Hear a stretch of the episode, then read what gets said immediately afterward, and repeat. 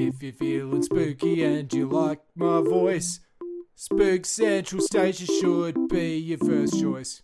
Good evening, guys, ghouls, and girls. I am Mistress Macabre of Spook Central Station, here to bring you thrills and chills with my content. Stay tuned for scary stories, ghost hunting, horror movie reviews, and much more. Stay, spooky. A woman who moved mountains to find justice. This is the story of Marisela Escobedo Ortiz.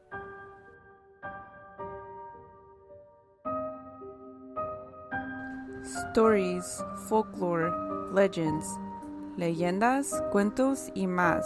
This is Spooky Tales. Listen, escuchen at your own risk.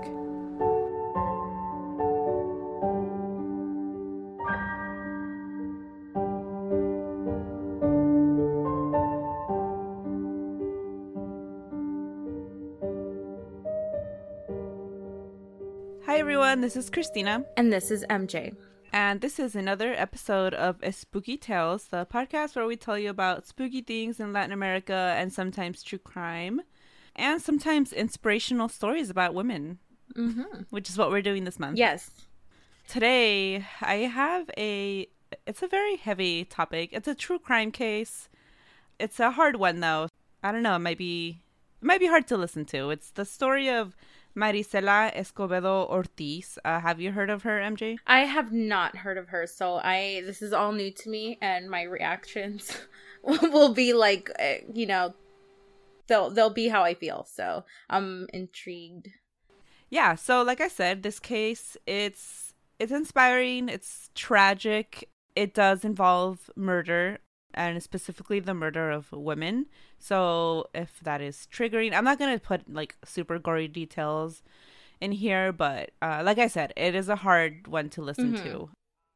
Yeah, no listener story. We're just going to dive into this this case. So this is from Ciudad Juarez, Chihuahua, Mexico, and it's about Marisela Escobedo Ortiz. But the story can't be told without telling the story of the murder of her daughter, Ruby Escobedo Frayre. And this can also not be told without touching on femicide.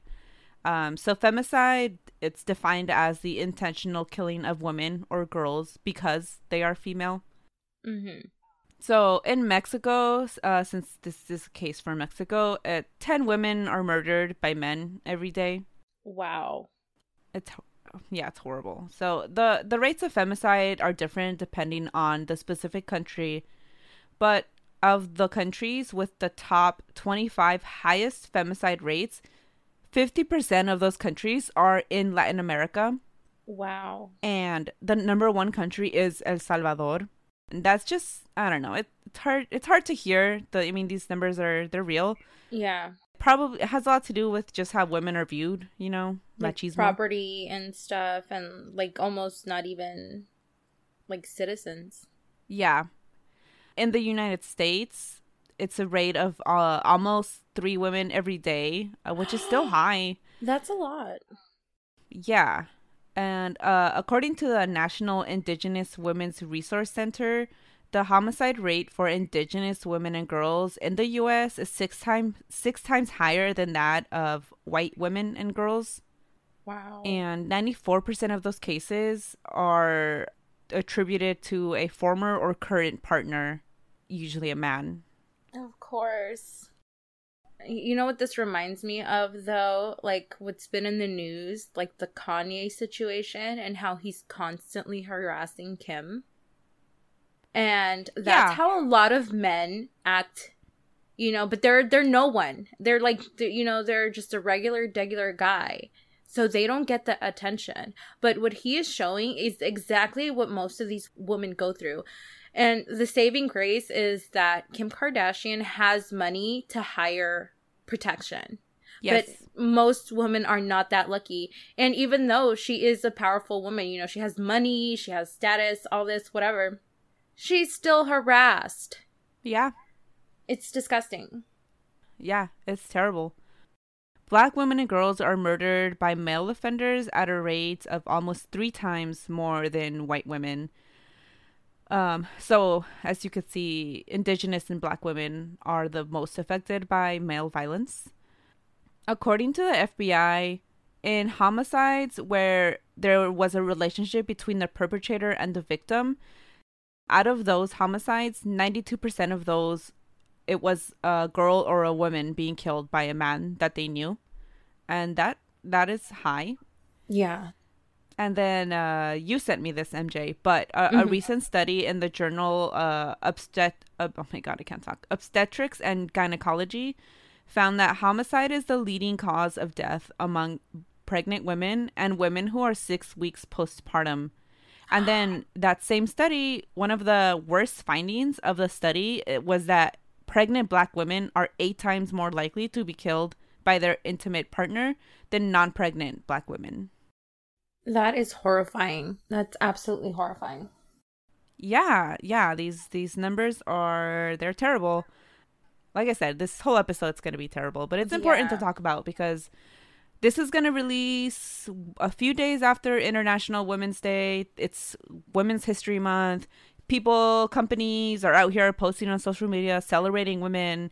And yet you know women are being treated like this being murdered at this rate and almost every country like the United States and Latin America, Turkey, mm-hmm. France, like everywhere this is happening. Um, so back to Marisela Escobedo Ortiz. Uh, are you ready to hear about her case? I am ready, but I also feel like I'm gonna be really mad. like I feel like I have the anger coming. Yes, yeah, you are. Most of my information is pieced together from the documentary on Netflix called The Three Deaths of Marisela Escobedo, um, along with some other articles, Mexican news articles. So, Marisela Escobedo Ortiz was born on the 12th of June in 1958 in Piedras Negras, Coahuila, Mexico. She met her husband there, got married, she went to nursing school, and after graduating, she was offered a job at a new state hospital in Chihuahua, in Ciudad Juarez specifically. So they packed up their belongings and they moved, and this is where they had their children, where their family grew. Uh, the Escobedo Frayre family, they lived in Ciudad Juarez, and the family consisted of Marisela Escobedo, her husband, and the five children Ruby, Jessica, Pablo, Alejandro, and Juan Mane- oh, sorry, Juan Manuel. Was that five? Did I forget a comma? Hold on. Yes, sorry, Juan. I, I wasn't sure if Juan Manuel was two separate names or. With Latinos, you can never know. Yeah, I know, and and that's from youngest to oldest. So Ruby is the youngest. Uh, they were a tight knit family. Both parents worked, and so the siblings cared for one another. They they were always together. Uh, Marisela was described as always happy. She loved music. She loved to dance. She loved to make her kids laugh. And the documentary, they really talk about this like party that they had in uh, the neighborhood, and she dressed as a clown for the party, like without telling anyone. She surprised the kids, and she was like a clown for the party and just making them laugh. And they show videos of her son's wedding, and she's like, yeah, she's the life of the party and she was a hard worker and she's she was always aware of her children so when ruby the youngest was 13 marisela and her husband opened a furniture store and one day a man was begging marisela for work he said he had a wife and a baby to feed and so marisela told him she wasn't hiring anyone but she she would let him work for just the day because it was a family business, the kids spent a lot of time there. And this is where Ruby met this man. This man is Sergio Rafael Barraza. He was nine years older than Ruby, but he pursued a relationship with her anyway. Ruby was 13. She didn't know any better. I'm this man mad. is just, you know. pedophile. I don't Yeah. know, but I'm already mad. oh my yeah, god. yeah. Ju- it just gets hmm. worse from here. I want to throw hands.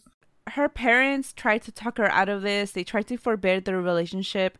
They talked to police, to lawyers, but their hands were tied because Ruby would not press charges on him. So the police said they couldn't do anything because she would not press charges, even though her parents were like, you know, trying to press charges. Oh my Not god. long after this, Sergio took Ruby to live with him and he kept her isolated. In their desperation to not completely lose Ruby, the family didn't pursue their attempt to um, press charges. Plus, they, they, they hit a dead end with police. They wouldn't do anything anyway. And so they didn't cut communication with Ruby. The brothers tried to be friends with Sergio. Everyone tried to be cord um what do you call it cordial cordial, cordial. I think. cordial everyone tried I to be don't know. nice to to That. not lose ruby I would have ca- caught a charge. I would have caught a charge. Mm, I don't want to continue. I'm so mad. Uh, but this this was all to not lose her really so i get why they did it but also you look back and you're like what are, i mean what are their options at this end like if the mom did something then the rest of the kids are out of a parent right like I I uh, is it worth it? Maybe, depending on I don't the know. outcome. So I'm waiting for the outcome. You, I guess we'll see if if if that. I don't know. Bust his kneecap, something. I'm like this sounds Right, horrible, yeah, but that's your. It's- baby. it's a hard gotta, situation. Mm. and a common one sadly Because here, here you can press charges on the person. You don't need her the the teen's permission. Yeah, and there, well, At the there's laws. time, I don't know if it things change in Mexico, but at the time, her parents they weren't allowed to do anything without Ruby pressing charges. But Ruby was a thirteen year old who thought she was in love with this man, so she wasn't gonna press charges. Like it's ridiculous. she was so groomed. That poor girl. Yeah. So eventually, Ruby becomes pregnant, and this reconnects Ruby with her mom, Marisela, because um, Ruby quit talking to her, but the brothers they they kept talking to Ruby. Once the baby girl was born, Ruby spend she would spend all day at her mom's house. The family suspected that they had money issues. Maybe Sergio couldn't keep a job or just didn't want to work. They didn't know the reasons. They just knew that there were some issues. But again, nobody told Ruby anything in hopes of keeping her in her and the baby in their lives.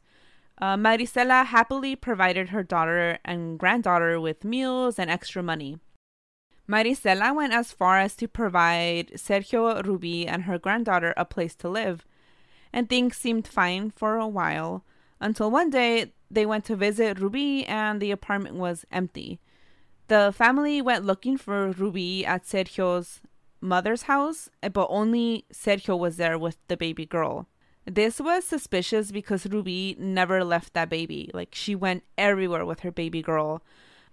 It was weird to see Sergio by himself with the baby girl because that never happened, but Ruby and the baby girl were usually just always at Marisela's house. So they asked Sergio what happened, where was Ruby, and he said she took off with another man. And this surprised the family because Ruby would never. They pressed Sergio for more details, details, but he didn't provide any. And so after uh, tr- trying to talk to him, they left. They returned the next day, and Sergio was gone with the baby girl. This was August 2008. So they began searching for Ruby everywhere. Uh, they went to bars at night. They went to locations where sex workers were known to work because they thought maybe she was a, a victim of human trafficking. Um, maybe it had nothing to do with Sergio, right? This was their suspicion. They didn't suspect him right away, like that he did something specifically. So they searched for a month, um, all the while attempting to file a missing persons report with the police. But this wasn't going anywhere because the police insisted Ruby left on her own.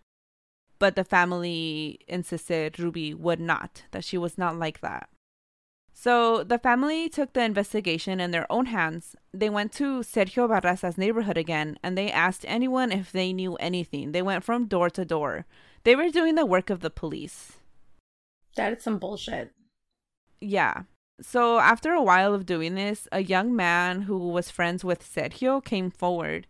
he told Marisela Escobedo that one night, while hanging out with friends, Sergio arrived and he asked for help with hauling some furniture. Sergio's brother, Andy Alonso Barraza, and one other guy went with Sergio.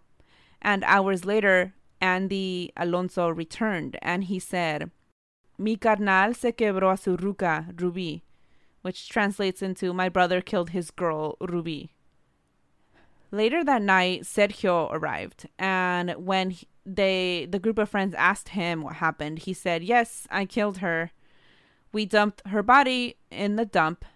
I put her body in a trash can and burned it." And so this is the young man telling Marisela. So Marisela asks him why she was telling her all this, and he said his own sister had been killed.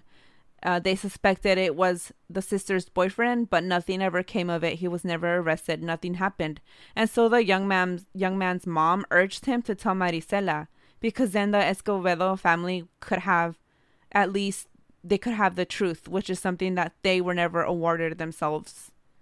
Wow.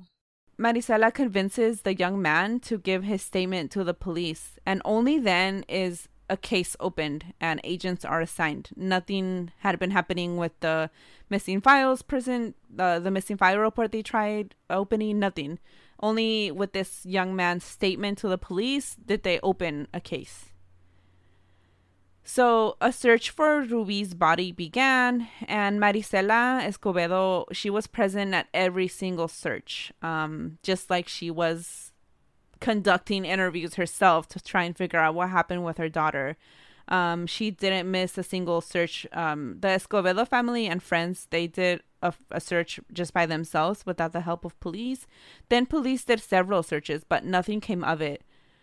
Um, while all this is happening, there's a warrant out for Sergio, but police are not even trying to look for him. They just have a warrant out. It's just a piece of paper, but like it's not. They're not doing anything. So Marisela, she's aware that without her daughter's body, the case was even more lost. Police weren't doing anything, and without a body, they would not even try and convict him. Not that they were even trying to look for Sergio Barraza. So Marisela herself went to look for him. Uh, she knew where his mom lived. And uh, so this was um, in Fresnillo, Zacatecas, is where Sergio's mom lived, and she suspected that's where he would be. So she went over there and she found him uh, in June of 2009. She called the police there um, and she got him arrested on abduction of a child because legally Ruby was not dead. They didn't have a body. So um, he had taken a child across state lines without the permission of the other parent. So this is what got him arrested, not Wow. anything with Ruby. That's bullshit. Yeah.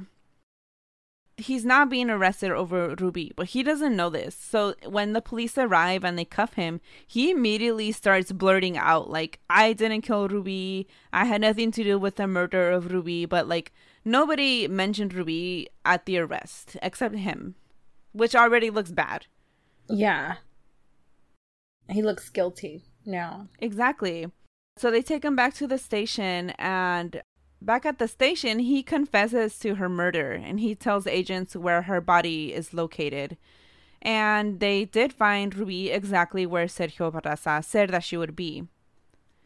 So it turns out that three days before Sergio murdered Ruby, she threatened to leave him, and that's the reason he killed her. That's the reason he gave. Uh, he took her life because she wanted to leave him. She was 16. Oh my god, she was a baby still. Yeah. After police concluded their search and they did find her body, Marisela still spent days searching for more pieces of her daughter, and she found a piece that they thought might be a vertebrae, and she carried that with her, like, at all times. That is so sad. Yeah.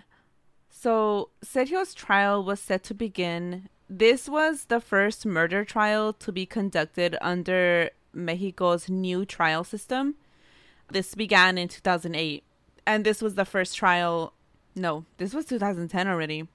Wait, when? No, no, sorry. He was found in 2009. Yes, the trial began in 2010. So yeah, this was the first uh, murder to be conducted under the new trial system. So this new trial system was created to combat the problem with incarcerating innocent people. For the first time, people accused of a crime were considered innocent until proven guilty. Um, this was not a thing before this trial. Part of the changes made also uh, made it so confessions they held less weight against physical evidence when determining a verdict. And then Mexico's court also went from a written trial to an oral trial with debate. I don't know what a written trial consists of. Like they just wrote letters in with their. Ev- I don't know. That is weird. I never heard of that either. Yeah, I didn't know that before I read up on this. Um, but now they have lawyers and they are present in court and they defend their side. Uh, but this was not a thing before. wow. Um, let me see. I'm I'm googling it. A trial by written declaration is a procedure where instead of appearing in court for a trial on your citation, you you mail or bring in written statement on a trial written by written declaration by explaining the facts of your case and why the court should rule in your favor. So it's literally like the entire thing is like it by letters and by paper. That sounds wild and like nonsensical. Yeah. yeah, it does. It really does. Yeah, or or an oral trial makes a lot more sense. Um, but the only difference here is that there was no jury. There is no jury in Mexico. That's lame. Yeah. So the I think there's three judges uh, instead of a jury. Oh. Okay, and so one week before the trial began, Marisela protested every day. She walked miles every day with a huge sign containing a picture of her daughter and asking for the maximum penalty for Sergio Barraza. And every day, more people joined her protest. Um, and then you could see people like the news would ask her like how many more days, and she would be like another week, another day, and so she did this every day up until the trial. At the trial, Marisela testified, local police officers testified, so did Sergio Barraza's stepfather, Rafael Gomez. Mm-hmm. Um, so police testified that Rafael Gomez had given them an initial statement right after everything happened, he went to the police local police station and he said that his stepson Sergio confessed to him that he had just murdered his wife. But at the time of his testimony there in trial, Rafael Gomez changed his story completely. He said that Sergio Barraza had gone to his house after hitting his wife, not murdering her, and um, that they went back to Sergio's house and there was no mess, there was no blood, Ruby was not there anymore. But his story was full of contradictions. Like anyone could tell he was lying to try mm-hmm. and cover for Sergio. And then the young man that uh, told initially told Marisela about the murder, he also testified. Forensic anthropologists also testified that the bones that they located were indeed Ruby and let's recall, Sergio was the only one who knew where that was. Like he pointed mm-hmm. them to the body. So there's, yeah, police testified that one witness that he confessed to, the friend, and he knew the location of the body. Um, no one else knew it. They couldn't find Ruby until Sergio Barraza told them where she was, right? Mm-hmm. But, I mean, at the scene of the crime, like the scene of the murder, there was no evidence there. But you you still have his initial confession to police when he was arrested for taking the daughter. Mhm. So yeah, I mean just keep all these things in mind, right? I kind of feel like I already know where this is headed and I'm like already angry, but continue. You probably do because I'm like specifically pointing out these things that make it kind of obvious that he did yes. it, right? Oh my god. I'm like my my hands are clammy right now, okay? my hands are clammy. Oh, I know. So at the trial, I am going to read the statement Marisela gave. I'm not going to read Sergio because I'm not going to give him any more time of day. But this is the statement that Marisela gave at the trial. And I it's translated from Spanish to English. But I used the direct translation that the documentary uses it because I could not write it so elegantly myself. So she said, I apologize if my gaze wanders towards Mr. Sergio Rafael Barraza, since I have to address him. This man, Your Honor, took the life of my daughter. First, he used deceptions to take her away, to keep her under his yoke. Today, I am full of regret for not taking her away from him. It would have been easier for me to deal with her hatred, only temporarily, because she would have gotten over it, than to live under the burden of this pain, Your Honor. I searched for her, expecting to find her body, because I thought that if this man had loved her, then he would have buried her, buried her somewhere he could mourn her. But he didn't. He dumped her. He burned her. He cast her like pearls to swine. You know what, Sergio? I don't forgive you. May God forgive you. That is, if one day you feel remorse, because I know you haven't yet. We don't know, Your Honor, the actual cause of death, but I'm glad because I'm not sure I could stand another pain. Let him keep it. Don't let him give a statement. We we've had enough of his trash. I know that one day it will get better. One day we'll finish therapy. One day we'll smile again because life demands it. This man has not destroyed my life. He destroyed my heart, my faith, and my beliefs. But I will put I will pull through for my granddaughter. After today, this man has stopped existing for me. I leave him to you. Thank you very much, Your Honor. Ugh, and I got chills. Yeah, um, it's just That's so hard to hear it from a mother's perspective because. I know, I know. I I cried. No, This like I'm I'm like teary right now, and I haven't even seen the doc. It's. I mean, we're we're if you're a parent, you get it. Yeah, You you understand. yeah, it, yeah, yeah. Uh, all I can say is yeah. okay, so uh, Sergio, they did let him give a statement after her, and like like I said, I'm not gonna read it like I read hers because because he doesn't deserve it. But he did say in his statement he did apologize for what he did. He doesn't say what he did, but he apologizes. He says, "I'm sorry for what I did," basically, but he doesn't say the thing he did, right? Yeah. Um, and then at some point he says he found God in jail, and I'm like, oh, but you didn't find him before jail, like you didn't find him before you murdered someone, like okay, Stupid. yeah. They always they always find God in jail, right?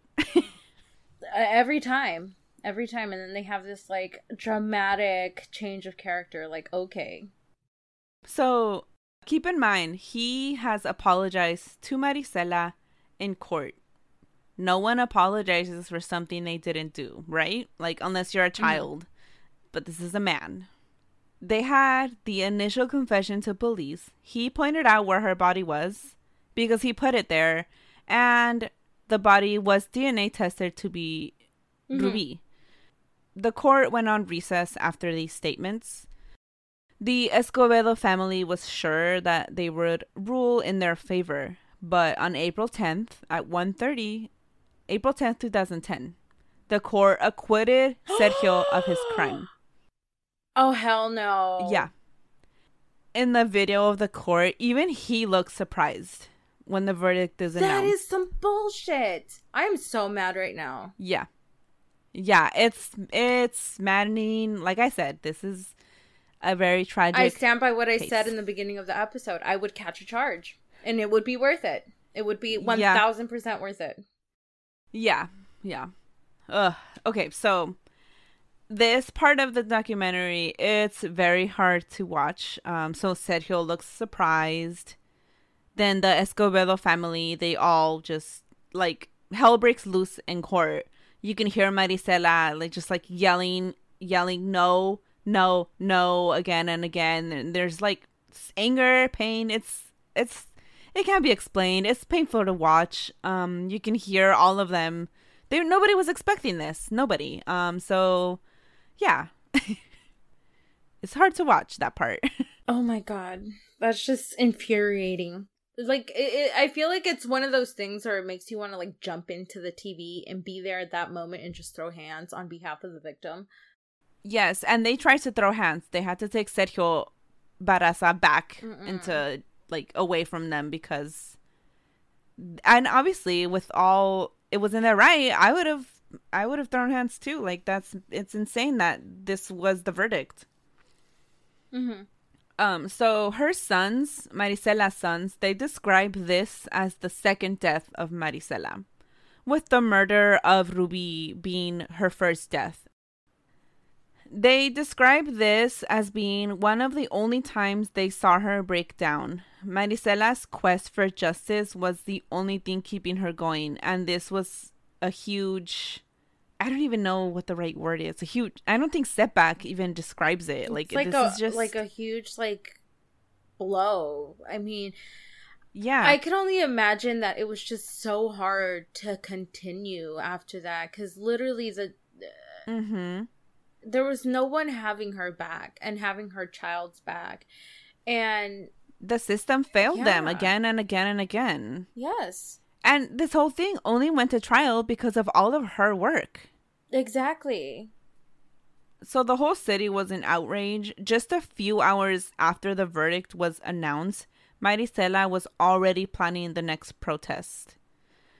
Like how can you how do you do that? I don't I don't know. Like I honestly I would have been this like depressed mess of a person that would not even be able to stand up. Like I'd burn the world down. Like open the gates this of was hell. Marisela too then. Yeah.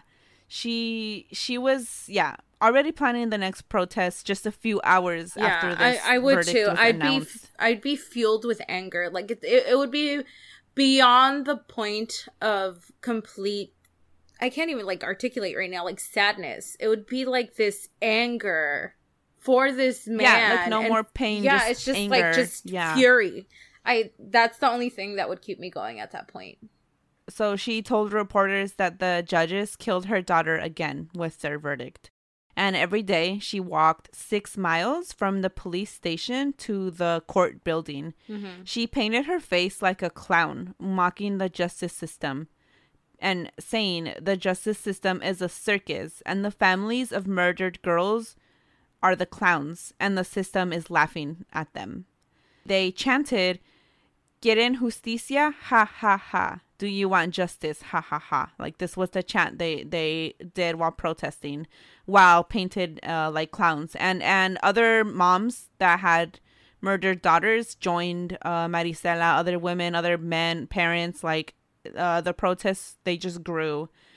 Judges, they the judges, they just gave press release after press release, backing up their verdict, stating there was not enough evidence. But you know, there was enough to convict. Like, come on. Mm-hmm.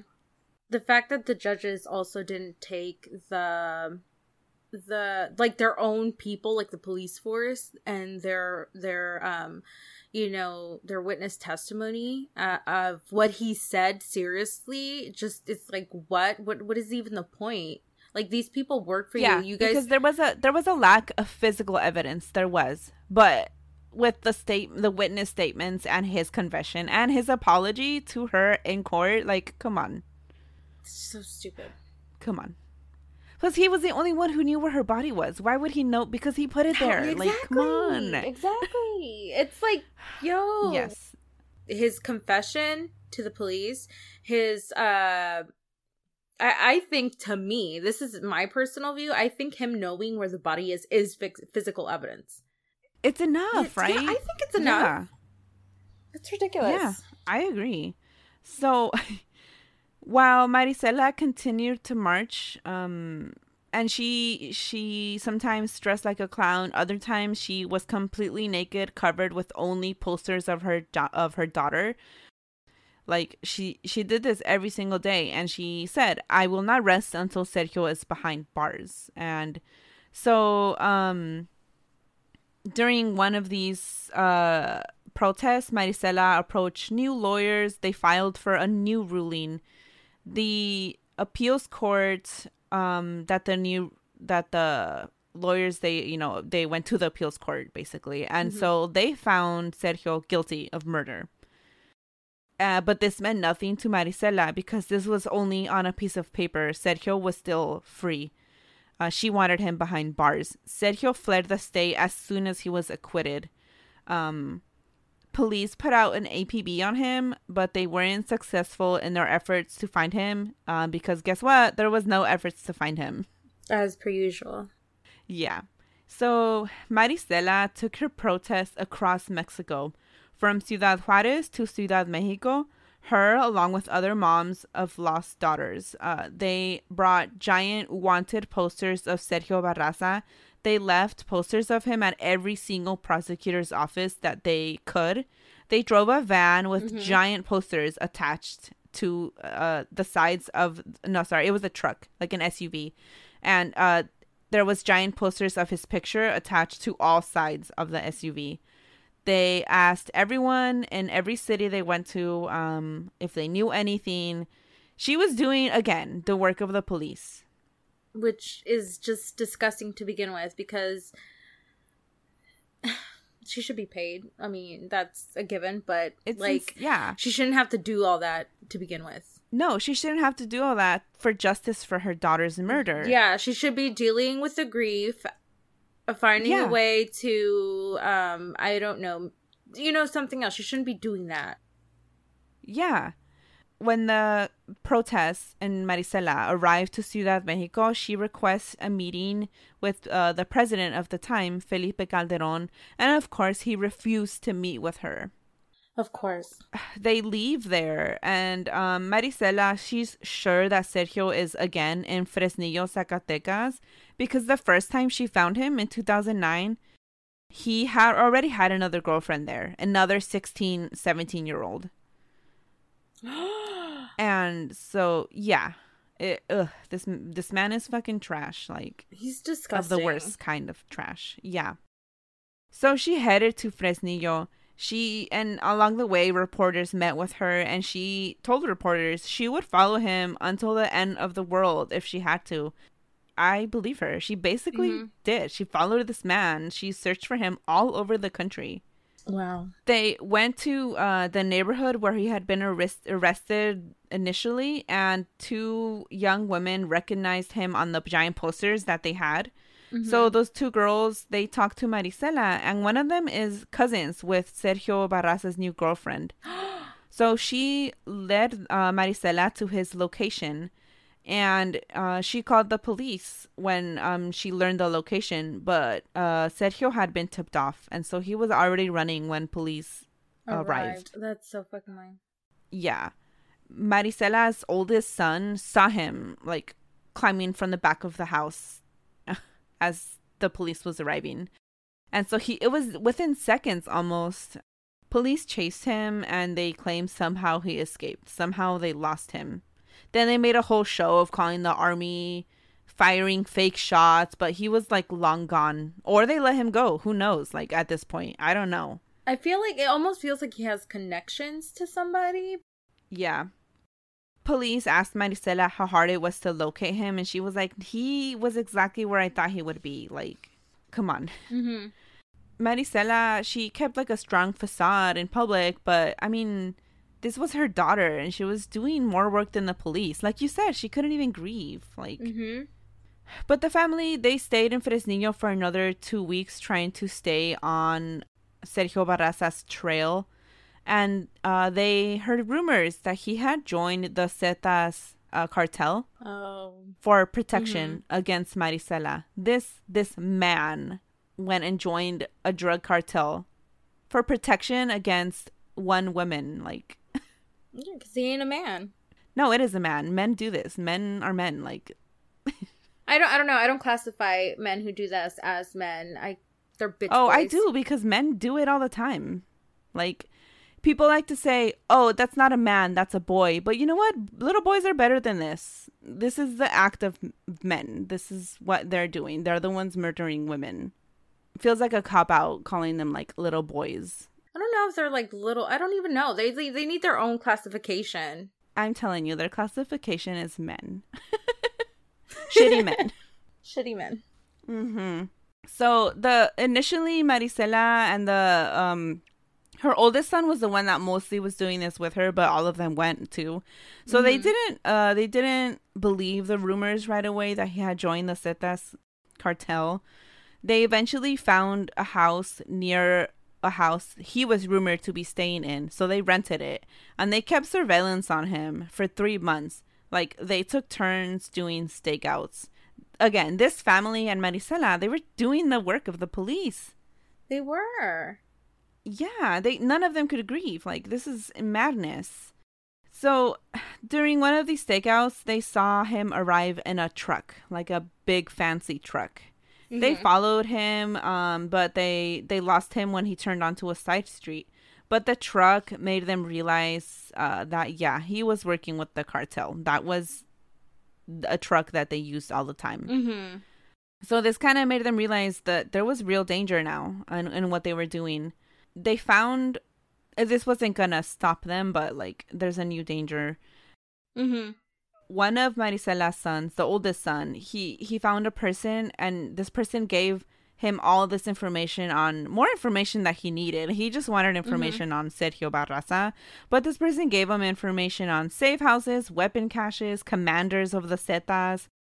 He also, this person also told um, Marisela's son that they basically needed the Zetas' permission to arrest Sergio Barraza. Wow. And this is why he was not arrested when the police showed up and he was tipped off and there was like a supposed chase. Like, I don't even think they chased him. I don't think so either. I think, like I said, remember I told you I was like, there had to be a reason why. Yeah, that was the reason, the Los Zetas. Mm-hmm. Yeah, but at the time, the family didn't know it. So Marisela's son gives her this information, and um, they realize they're not going to be able to keep chasing him. He's being protected now. So they return to Chihuahua. Uh, when they return to Chihuahua, there's a new governor, a new prosecutor. This new governor ran on a promise of public safety, so they had hopes that maybe something would happen now. So um, they went to Chihuahua, Chihuahua, and again, they're from Ciudad Juarez, Chihuahua. Mm-hmm. Marisela had already protested all over Chihuahua, all over Mexico. She found Sergio. She basically exhausted all efforts that she had available. Um, so she began a protest, like slash camp out in front of the governor's office in Chihuahua. There was this plaza in front of the go- official government buildings.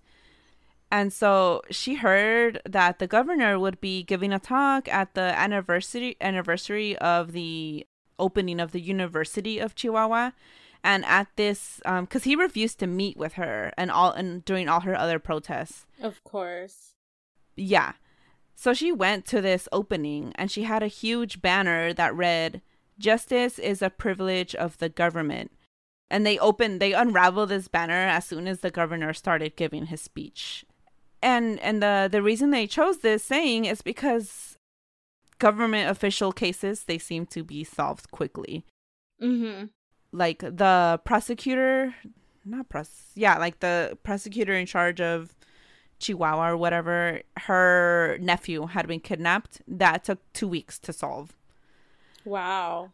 Uh, the governor's no, it wasn't her nephew. I think it was it was someone else of her of the prosecutors. Then the governor's nephew had been kidnapped, It was like family or something. but basically, those cases were solved, right, and Mhm. brought to justice. But none of the other femicides were. Of course.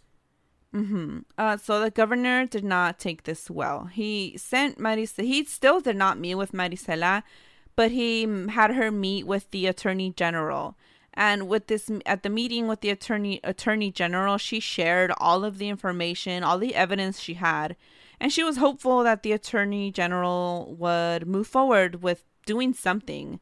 Um, but she continued her camp out slash protest in front of the govern government offices. So a little bit of time passes. Now it's the 16th of December uh, in 2010. And they had their usual camp out protest at the plaza across the government offices. And after that, uh, Marisela was still there a little late. She was they were she was there until 8 p.m. almost every night. Mm-hmm. So uh, they were, you know, talking about putting up a Christmas tree at the plaza because this is where they were gonna celebrate Christmas. the government offices they closed their doors, they turned the lights out off like of the street. Marisela remained there packing up at 8 p.m. like she always did. But this this night, a car pulled up next to her. A man got out. Marisela saw the man and she ran across the street and the man ran after her and shot her. And she died there like No. in front of the government offices seeking justice for her daughter. That is so sad. Yeah, and like she was in front of government. Like they could have they could have protected her, you would think, they right? knew they knew it was gonna happen because out of the, like come on that the government building not having or Yeah. under all these circumstances mysteriously being no they knew my suspicion as well. So naturally, so there was outrage in the city Mhm. after this happened because how could she die at the footstep of the Mhm. go- the governor's office, basically? yeah So more protests began dem- demanding justice for Marisela. People during the protest they cried out, "Marisela vive, la lucha sigue. Marisela lives, the fight continues. Marisela, hear this, we support your fight." People they walk they would walk to the government offices, they would light candles and leave them there and there was just hundreds and hundreds of these mm-hmm the day after her funeral, the morning after her funeral, the family's furniture store.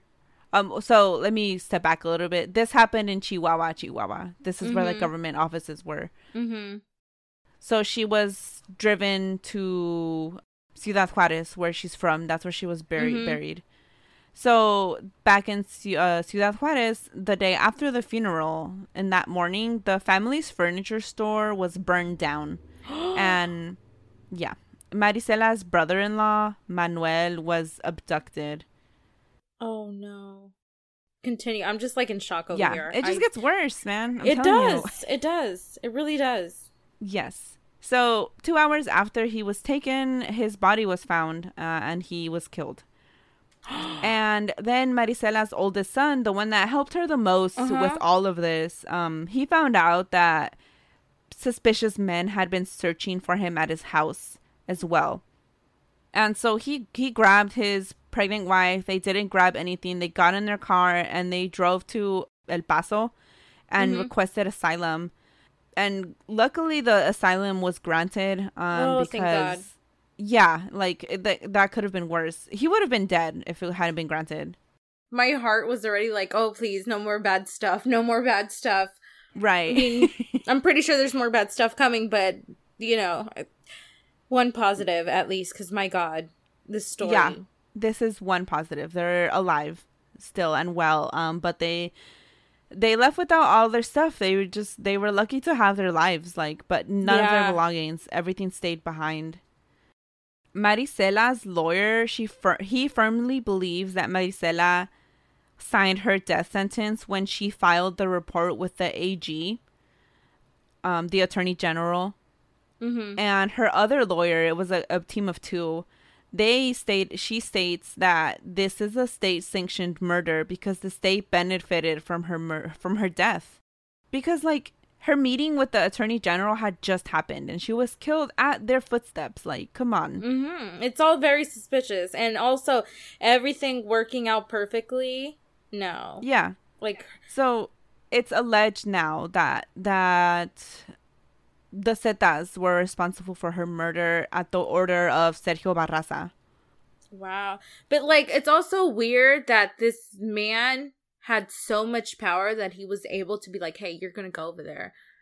Oh, he rose up in the in the what's it called? Oh, Rose up in the ranks. ranks of the cartel. That makes sense because I was like, who would give a fuck about like a lowly ranked person? They just shoot him themselves. But he clearly had power. he joined them, moved up their ranks, and he ordered this hit allegedly. Wow. Is he still alive? I hope he's dead. Uh, I will continue with this, and you will find out his fate. Okay, yay. So, the belief that allegedly Sergio Barraza ordered this hit is further fueled because this happened in front of the government government offices. The doors were closed, Mhm. the lights were off. They let this happen. They wanted this to happen, basically. Yeah, they really did. Mm-hmm. Um, so Marisela's oldest son, he he goes on to like go to reporters and he's like, you know what, they thought they could or they could kill her, but they couldn't silence her. And they continued um the legal fight. Protests continued. The government of Chihuahua was under hot fire. They wanted this resolved quickly. So then, like out of nowhere, they announce the arrest of the person responsible for the murder of Marisela Escobedo. This man was uh, a low cartel member nicknamed Wicked. Mm-hmm. So they had quote, quote unquote evidence. They had the murder weapon. Mm-hmm. Um, and so they found him guilty based on the murder weapon and his confession. Um, but the only witness to Marisela's murder was her brother, and he said this wasn't the guy. wow. So, with the witness to her murder saying, even with the witness saying this wasn't him, this isn't the guy, the state prosecuted Wicked anyway. Wow. Marisela's brother says that her killer was Andy Barraza, who, if you go all the way back to the beginning of this, he helped Sergio Barraza this uh, put Ruby in the trash can that they put her in. Mm-hmm. Yeah, this is the same Andy Andy Barraza. So he, what's it called? Insists he insists that it was it was Andy. He had not met Andy Barraza before this, but he um they basically the lawyers basically along with him begged for a picture lineup of suspects and Mm-hmm. he pointed Andy Barraza out in a picture and then um Marisela's son was like oh that's Andy Barraza like but the so her brother didn't know who he was he just recognized his picture because he was the one who saw the murder happen Mm-hmm. prosecutors ignored this anyway and they hammered the media that the killer was behind bars already but after a few months, Wicked from jail contacts his liar, his lawyer, and he confesses that he's innocent. There were threats made against his wife and daughter, and so he took the blame for the murder, Wow. but it wasn't him. His lawyer went straight to the judge for another trial, and it was accepted. They were sure that Wicked would be exonerated because he didn't do this. The evidence didn't even point to him. Witnesses didn't point to him. Like they had the the weapon, the gun, but there was no nothing tying Wicked to the gun or the scene. Mhm. Like nothing. So they were sure that he was going to be exonerated. But then on December 31st, 2014, the Attorney General's office announced that Wicked had died of a heart attack in prison. Oh, conveniently.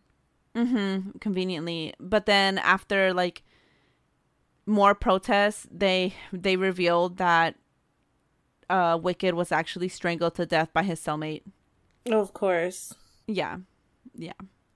Um and this this is this happened in a maximum security prison like uh so there's now there's no doubt the government is involved in all of this. Yeah. Ex- yeah.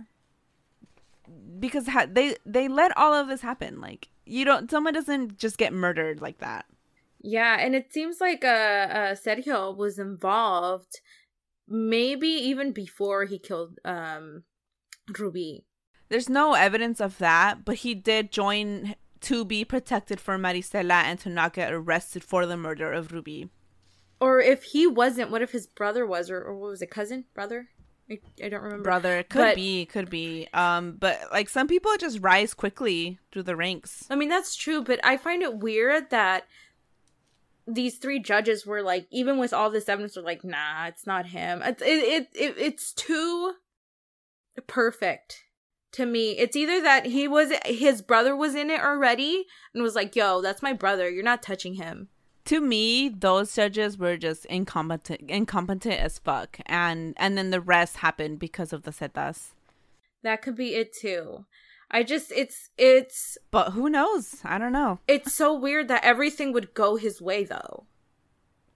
Yeah. Well, if you go if you go back to the day of the trial or the day he was acquitted, he didn't think he was going to be acquitted. Like he looked so true. surprised. Um, which is why I think they were just incompetent, and they wanted could- they really yeah. wanted this new system trial system to work where the confession doesn't have weight and they need to rely on physical evidence.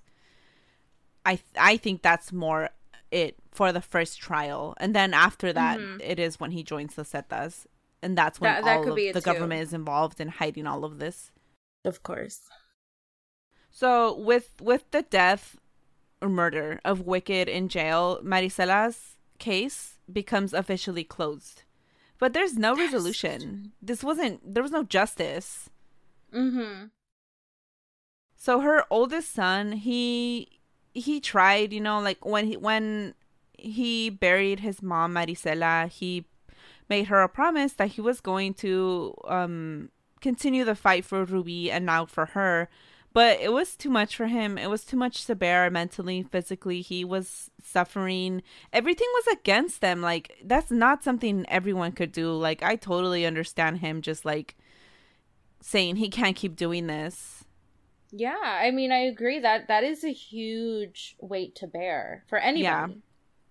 and then especially with the government working against you at every Mhm. every turn it's yeah ugh. um so he after the death of wicked and after his mom's case was closed he he just he was like i can't do this anymore um after that uh sergio barraza he was killed on november 16th uh during a fire a gunfight with soldiers but this was not a result of them trying to arrest him for anything that he had done involving Ruby or Marisela.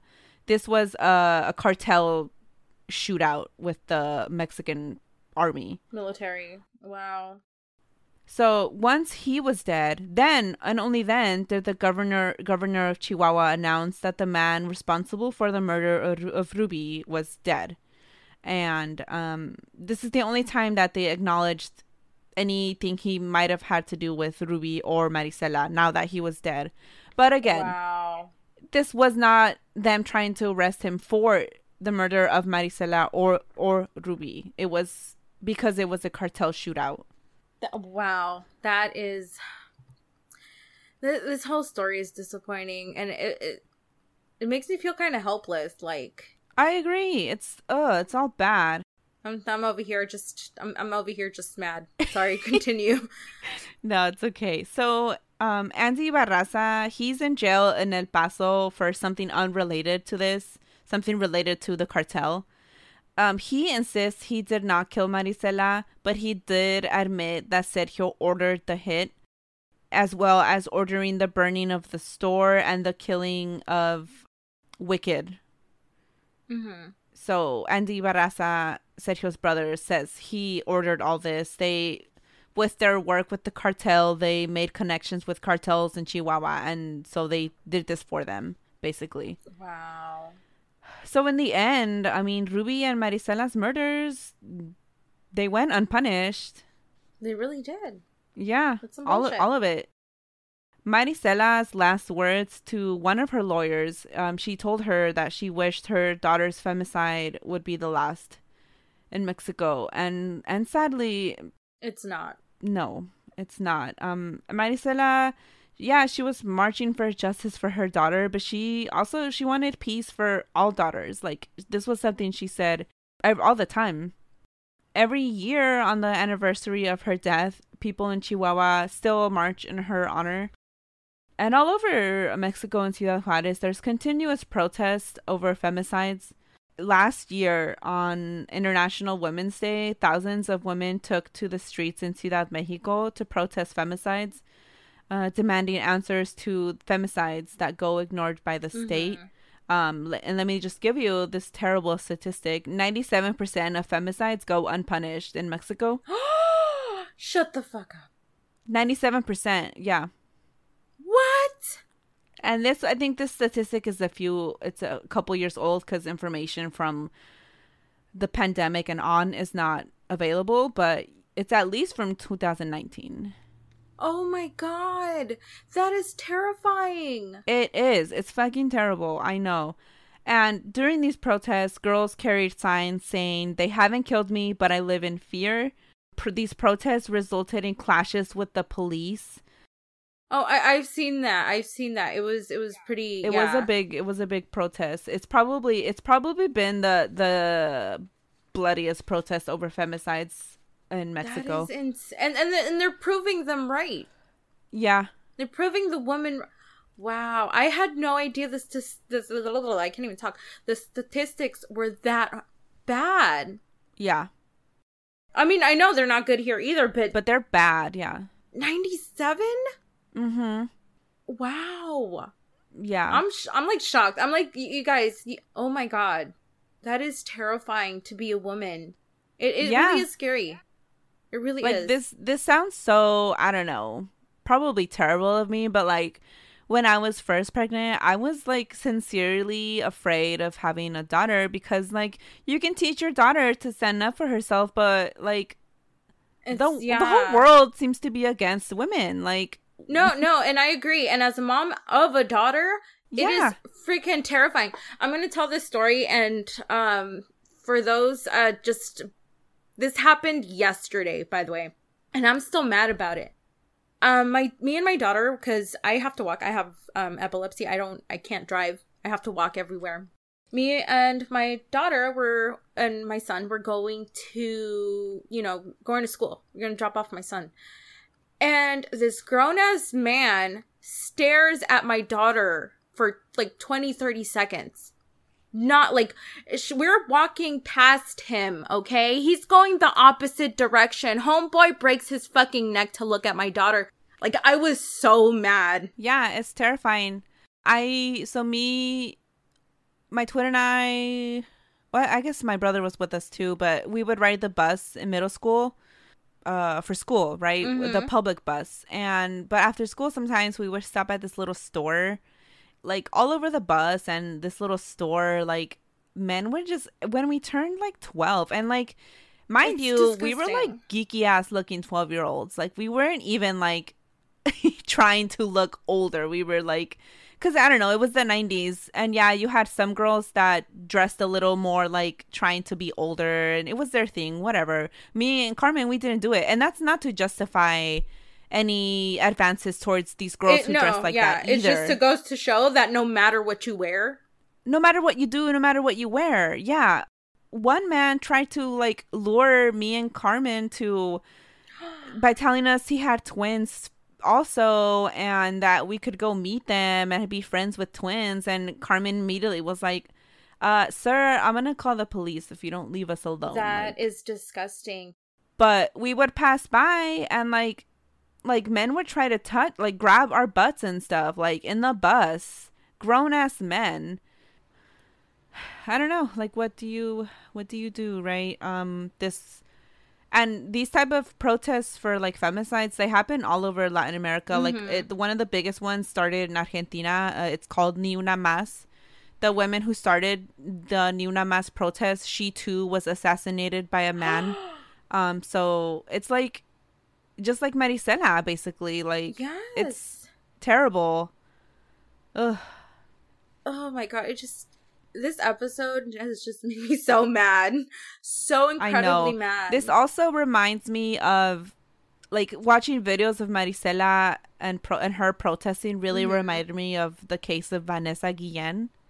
mm-hmm yes So I'm sure most of us and listeners know the case, but Vanessa Guillen was U.S. Army soldier stationed in uh, El Paso, so Fort Hood, and um, she was murdered by a man that had been another soldier that had been uh, harassing her. Um, she went missing, and like the army didn't do anything. Her mom was at the gates of Fort Hood by herself first protesting with the huge sign saying where is my daughter and ugh, i can't even i don't know how i got through this without talking because anytime i talk about marisela escobedo or especially vanessa guillen like i literally start crying that's probably not healthy but like because I, I for those of you that don't know i was in the army and like that could have been that could have been you yeah and it's horrifying it's Yeah. it's it makes you feel so helpless like I uh, agree. like, oh my god, I'm- I'm getting teary eyed. Like we were just talking about that. Uh, Like, I know, I know. So I don't like that. I mean, I I finished the the story on Marisela Escobedo and her daughter, and you know the the notes for this episode. But yeah, it's such uh, it's hard. It's hard, but I really wanted to share this because it's That's International it Women's is. Day would have just passed by the time we release this. yeah, And like people are out here celebrating women, but you know what? Protect women. Protect women do better. Yeah, teach your son's consent, teach your son's respect, Yes, uphold women. Ugh, like and and also like going on to what you said it, it as it is women's month um people only ever highlight the good and sh- like whitewash everything. Like there isn't this really dark side horrifying side of being a woman and the shit that you have to live through. Yeah, medically um socially it's like the whole fucking world is against you and it gets exhausting yeah. You can't even walk anywhere. Like it's You it's insane. Like it's ugh. And then yeah, just thinking, black and indigenous women are at at the most risk for this. Yes. Um, even in in not just in the United States, but in Mexico, in El Salvador, like all of Latin America. No matter where these things are happening, the most marginalized are the ones that are affected the most, and that is Black and Indigenous women. To not end this on a complete like, I mean, this whole thing was depressing, and um, yeah, I'm just to uh, end this. I do want to say I usually use Patreon funds for making up for the cost of like running the podcast, but this month the Patreon uh money it's um gonna go to some organization. I haven't figured out which one. The funds will go there. Um so I mean if anyone wants to help in that, join the Patreon and then uh, quit it once you pay for one month. mm-hmm. That's fine. That's fine too. But yeah, that's where our money's gonna go this month. But yeah, if you want to hear more about specifically women in Juarez, there's a really good podcast. Not really good, not to say that. It's really informative. It's really hard to listen to. It's called The Forgotten Women of Juarez. It's both in English and Spanish. I think it's from 2018 now, but um it's still yeah, um I listened to it back then. It's it's a hard listen, but it gives you more information on what's happening. Yeah, and I, and I think even though it is a hard listen, um, like I'm over here like wiping my tears, you guys. It's I know. this is this is a really hard topic, but even though it is a hard listen, it's something that you have to do. Like, the, Yeah. you can't keep on ignoring this. Yeah, and like I I used to be one of these like women who were like, "Oh, feminists are so dumb, blah blah blah." This is I was like a pick me. Um I'm embarrassed as fuck I, to admit it. listen, I I was a pick me in high school too. Okay, so I get it. Yeah, I was a pick me when I was in the army. Um but now um I fully admit, you know what, you you need to be feminist. You need to root for women. You need to protect women. Mhm. Men, you need to be feminist too. Um because this is this is madness. Like listening to all these statistics, this episode, the the world is against us, um society, you know, like so yeah, Mhm. just um if you have if i'm i have two boys i mean and a and a stepson so i mean i count them all as like three boys and um raising them to respect women like that's the most important thing Um, yeah, that is that really is. I have one son, and you know we we do the whole thing about consent, um, especially because he's going into the teenage years, and I and my son is you know is brown. He's he's dark skinned, so he um he has to show examples of what it is to be a respectful person of color, especially a man. Yeah. Oh, you know what? Before, while you're on that topic, as we're talking about all this and this episode, there's like a huge thing going on in TikTok right now. Um, so there was this, and maybe some of you follow him. He was like really big on TikTok. This indigenous Oh, yes, yes. creator. He would, um, so he would. I don't know what he claimed to be. I don't remember. I think it was what- Mashika. What Mexica. Okay, and he might be. I don't know. I'm not here to take away his indigen indigenous or indigeneity, but um, but he was on TikTok telling all these people like you can claim to be indigenous if you're reconnecting. You can do this. You can do that. Basically, just giving like advice, advice. on. Yeah. Um, but it turns out this indigenous man has been abusing um indigenous Mhm. women. Like he Mhm. flew uh someone to do his makeup for a photo shoot, didn't pay her, raped her, and and this wasn't the first time he did it. Mm-hmm. Like Yeah, and there was there was many women I think who came out and um were speaking on it. It's disgusting, and yeah. It's so yeah, it's appalling. I have no more words, but just I just wanted to mention that too. His his TikTok name was um a Hatipa H A T E P A Mhm. something like that. There might be an H. Um, if you're following him, I don't know, unfollow him. yeah, I unfollowed him. I wasn't following him because I from the beginning I was like, no.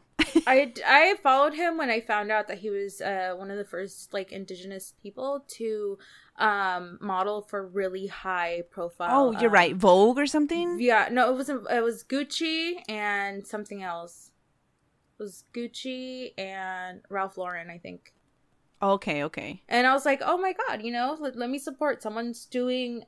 You know, Yeah. Not everybody gets that kind of exposure, especially being um a, a person of color and a very marginalized person of color. So I was like, support, and then it's like, oh, you're a disappointment, and you're disgusting. Yeah, and and that's not. and This is not an excuse to go and attack Mm-mm. like you know indigenous men either. No, no, no, no. This is just to highlight that we need to protect indigenous women, black women, Mhm. uh, women in general. Um. Anyway, to wrap, wrap this up, because my children are gonna wake up soon. I'm surprised they Mhm. haven't. um. Yeah. If if anyone wants to help in donating to um with that, just join the Patreon. You can cancel it after this month if you don't want to keep it. That's fine. But yes, I will be using that money to go to that this month. Mhm. Yeah. Um and yeah, and um I don't know, go do something nice for yourself after listening to this I will. I'm gonna go buy some yarn. That's what I'm gonna do. Yes, yeah. Um I'm a self, cat. hashtag self-care cuz this was rough. This was oh my god. This I'm probably Yeah. like after we finish this, I'm gonna have a good cry in the bathroom for like five minutes and then put myself together because this was hard. This was it really was hard. It was, yeah. Like I'm still teary eyed thinking about it. Yeah. I don't even want to say stay as spooky. Like it's just I don't know. Have have a good one, listeners. If you made it this far, I applaud you. And yeah, just uh, take take care of women. Um, hmm yes. And get, get yourself a pick me up because this. Listen, like when you guys listen to this, it's gonna be like a, a week from now from when we're recording.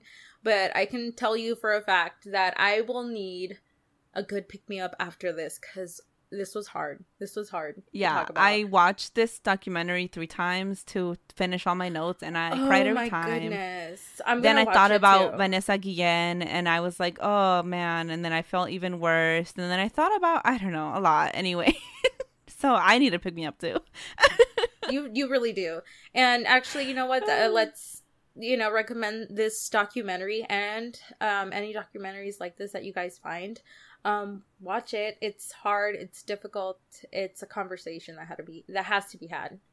yeah um and yeah we'll we'll catch you next time it'll be a better episode um you're gonna do a, a historic women right mj is that yeah, I'm gonna do um like so, you know, uh, historical women or are a big huge part of um you know they made a footprint, if you will. yeah so it, it'll be better than this episode better in the sense that it's not as sad yeah. maybe hopefully It's- we'll see Maybe. Well, yeah, I know. We'll see.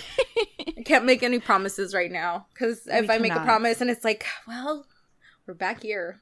Get the tissue, Yeah. everyone. I'm sorry.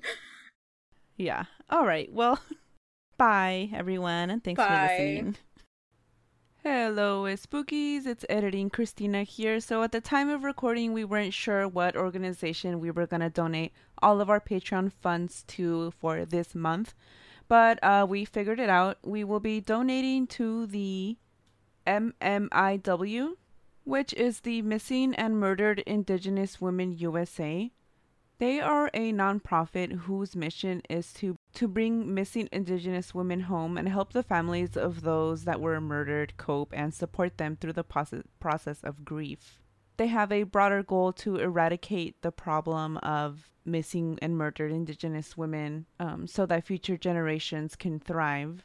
The organization wants perpetrators to know that families will fight to get their daughters and loved ones back. They also amplify voices to create awareness so that lawmakers and law enforcement can no longer neglect the issue that is missing and murdered Indigenous women in the United States. And they work with young women through the Staying Sacred program to give them the tools to prevent these strategies. And that's where the donations go. So if you'd like to help us uh, with this this month, go ahead and, and join the Patreon, or you can donate directly to them. Uh, just go to mmiwusa.org. Thank you so much for our spookies supporting us on Patreon. Winston, Modesto, Cynthia, Perla, Jasenia, Kristen, Dalia, Mariela, Renee, Yamaris, Iris, Ghost Train, and Madtown Charity. Spooky Tales is hosted by Christina and MJ, edited and produced by Christina. If you're looking for extra ways to support the show, you can buy us a coffee at buymeacoffee.com slash spookytales. And you can also check out our Patreon for bonus episodes and more. Go to spookytales.com slash support. You can also check out spookytales.com slash store for some Spooky Tales merch like Stay Spooky beanies, No Mamas sweatshirts and hoodies, and Spooky Tale logo t-shirts. But of course, you have our eternal gratitude for just listening. Stay as spooky!